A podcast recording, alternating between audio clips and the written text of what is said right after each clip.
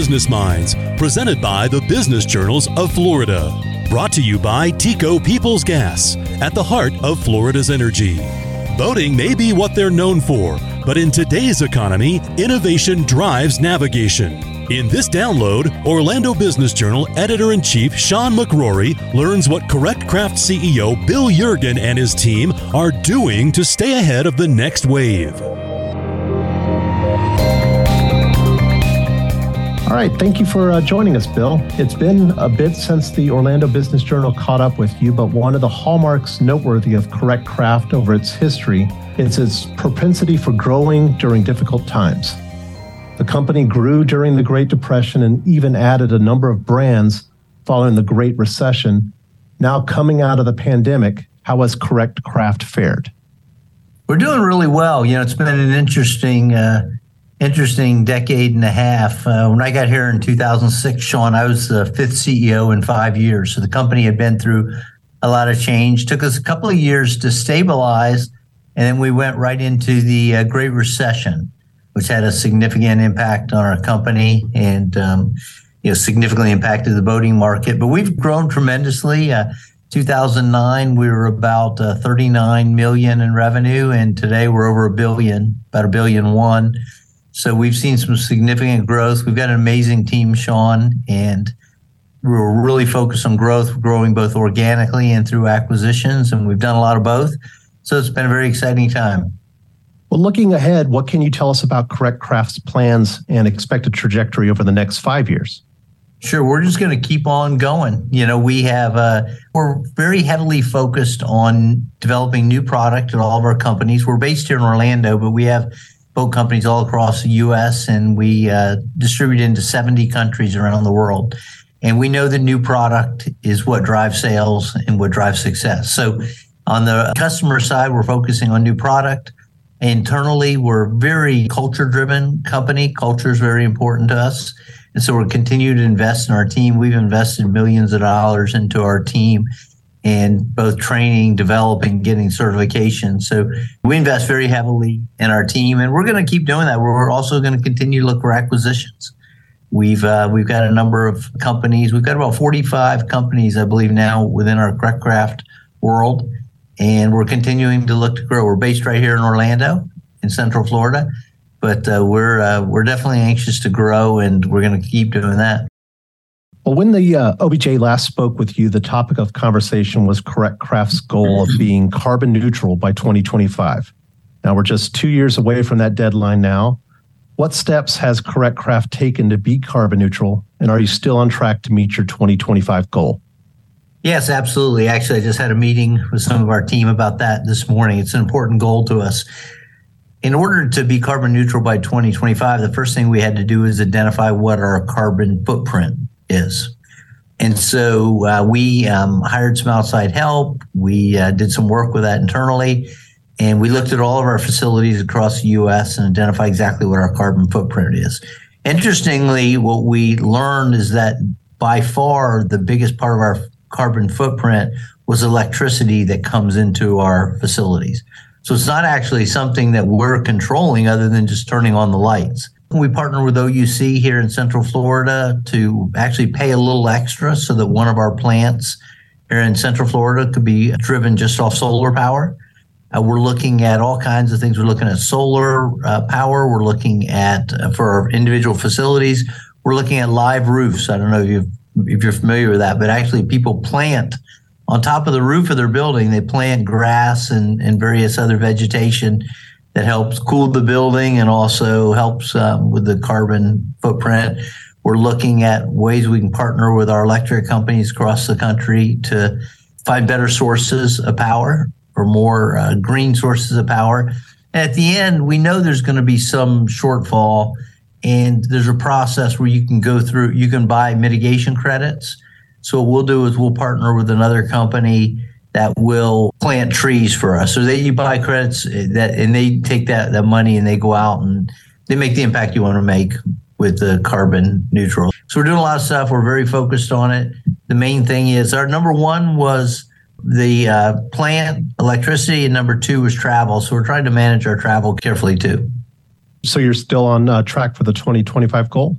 Oh yeah, we'll absolutely we'll absolutely reach the 25 goal because Sean, the way that it works is wherever we fall short, we can buy mitigation credits that for someone else will go out and plant the trees and do the work for us. So there's no question we'll meet our goal.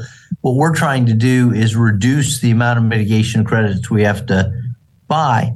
There's some of it that it's tough to control because if we've got a plant in some other state across the US, they may only have one way of getting electricity to that plant. So, you know, there's other than shutting the plant down, you know, there's not much we can do. So there's we won't be able to get to zero without mitigation credits, but we're working real hard to do that. Well, great. Why do you think then that it's important for manufacturers like yourself in Central Florida and elsewhere to be environmentally conscious? What suggestions, supportive or cautionary, would you offer other manufacturers considering going carbon neutral? I would suggest that everyone do it. Everyone look for ways to do that. Uh, the environment is important to us. It's important to us because we want our kids and grandkids to live in the same kind of world that we've lived in. I've got a granddaughter, Rosie, that's just a year old, and I'm very focused on doing everything I can to make sure that she has a great place to live. And I'm a native Floridian; she's a native Floridian, and uh, you know I want her to be able to enjoy our state, you know, for a long time. So that's the first part of it. The second part of it, Sean, is that frankly for us, it's just good business you know, people want to be out enjoying outdoor recreation because it's beautiful and it's pristine and it's nice and and they enjoy being outdoors. And so there's a moral case that we think it's the right thing to do. There's sort of a personal case in that, you know, we want our kids and grandkids to live in a great environment. And then there's actually even a business case that, you know, we need to do everything we can to protect the environment because our business depends on it. And we do a lot of stuff. We do lake cleanups. We've gone over here to the intercoastal with some of our team and planted seagrass. We've actually got two boats that we've built specifically for cleaning up bodies of water. We've got big vacuums on it that can pick up litter and so forth out of the, the lake. So um, it's very important to us. For the longest time, Correct Craft has been one of the few large manufacturers in the Orlando area what do you think makes Central Florida such an attractive location for large scale manufacturing? And on the flip side, what are some of the biggest hurdles? The biggest benefits, there's actually many of them. We have plants all across the U.S. So we have experience dealing in a lot of different states. Our biggest plant is here in Orlando. And I can tell you, Florida is a great place to do business, generally very um, friendly towards business you know, one of the biggest things that we needed as a state and for you know to protect our business, attract new businesses here was litigation reform. And in the most recent legislature, the legislature passed it, the governor signed it, which we're very, very thankful for. You know, of course, there's a great climate here. People want to live in Central Florida. There's a great workforce. There's a very diverse, smart workforce here. And we consider ourselves very blessed to be in Central Florida. Any hurdles that come with uh, being in Central Florida? Well, you know, the biggest hurdle was a Florida wide hurdle, and that was um, the litigation environment. And, you know, as you may know, Sean, I'm sure you know, Florida was 47 out of 50 states in terms of uh, legal environment. It was just very tough, you know, to operate in Florida from that perspective. But I mean, it's something we've been talking about. I'm on the board of uh, the Florida Chamber of Commerce. I'm also on the board of Florida Council 100. And we've been talking about this for the longest time. And the legislature and the governor stepped up this year and they took a big step towards fixing that. We're very appreciative. Bill Yeargin joining us. Next, he shares his role in growing Central Florida manufacturing. When Florida Business Minds continues. People's Gas, invested in lowering emissions and developing sustainable energy for a greener Florida. People's Gas is committed to Florida's clean energy future. Learn more about renewable natural gas at floridasenergy.com. Earlier this year, you were unanimously elected as chairman of the National Marine Manufacturers Association. What are your responsibilities in this role, and how does your selection put Central Florida manufacturing on the map? Interesting question. Uh, National Marine Manufacturers Association represents the marine industry. It's an association for marine industry businesses, primarily manufacturers, but even beyond that. There's 36,000 of them, uh, Sean, 36,000 marine industry businesses across the U.S. And NMMA is the voice of those 36,000. So I've been involved in the association for a number of years and was honored um, to be elected – as the chairman of the association. Uh, Central Florida already has a great reputation in this area for manufacturing boat manufacturers. There's a number of boat manufacturers in Florida and in Central Florida in particular. So I'm just glad I can represent us and I'm going to do my best to represent Florida well in the new role. Correct Craft has consistently been identified as an innovative company within the marine industry. Could you elaborate on some of the strategies and approaches that have contributed to this recognition? Wow, I could talk about this all day, Sean. There's 36,000 marine industry companies, as I mentioned. And the last four years, each of the last four years, we've been identified as either the number one or the number two most innovative company in the industry out of 36,000. Uh, two of those years we were number one, and two of those years we were number two. So innovation is very important to us. Computational power is growing so quickly that technology is changing on a scale beyond what we can imagine even just a few years ago. That technology is merging into new business models. I think any business that isn't focused heavily on innovation, Sean, their business is at risk. They're going to be out of business in 10 years. I mean, it is, uh, things are changing that fast. And companies get they stumble around a little bit with this because um, they don't focus on the difference between sustaining and disruptive innovation. Sustaining innovation is taking your current product and making it better. Disruptive innovation is totally doing something different that meets the same need, but in a totally different and better way.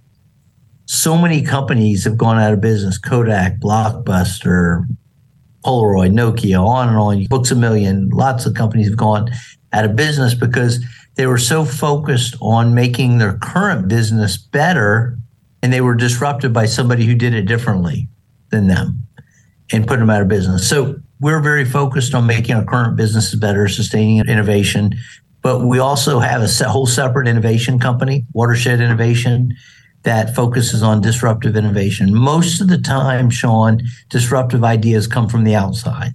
It's because the people on the inside of the business can't see it. So we want our companies to focus on sustaining, but we also want a group of people focusing on disruptive innovation.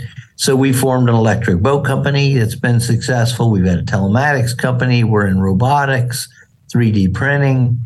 Uh, we're investing in, very heavily in a lot of things that are going to change um, change the world over the next few years. So that's why we're focused on innovation, and, and we appreciate being recognized we're a big industry and be number one or number two four years in a row is pretty exciting for our team. Much has been reported recently on how the opening of the Brightline connection to Miami and later to Tampa will be a game changer for our region. What benefits to your business, if any, do you anticipate coming as a result of the Brightline connections? What competitive advantages, if any, do you see Brightline bringing to the Central Florida manufacturing community?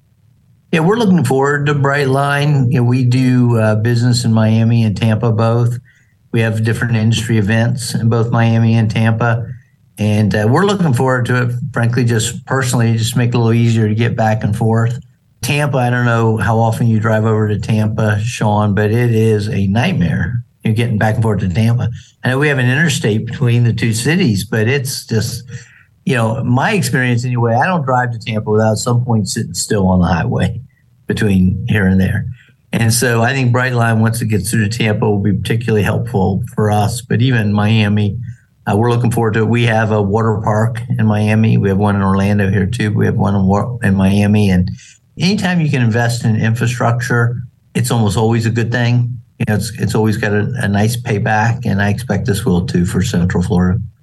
Much has been uh, reported recently on whether Florida remains a business friendly state. Specifically, in regard to manufacturing, how would you rate the state as to the advantages or disadvantages of doing business here in 2023 and any specific improvements or changes you'd like to see? Florida is a business friendly state. I can tell you, as someone who runs companies in multiple states, uh, Florida is a very friendly state in which to do business. You know, very thankful to be based here and have a big part of our operations here. Uh, the biggest change I would have suggested was just recently made. I mean, the litigation reform that I talked about that was a big that was a big challenge, and that was keeping businesses from coming to Florida and creating jobs. And so, I think that'll be uh, that'll be great for our state, and we love being here. Lots of great things uh, happen here. If Florida was a stock, it'd be a good one to buy because I think we've just got a lot of upside over the next decade, Sean. Thanks to Correct Craft CEO Bill Yeargin for joining us. And thank you for downloading Florida Business Minds, presented by the Business Journals of Florida and brought to you by TECO Peoples Gas at the heart of Florida's energy.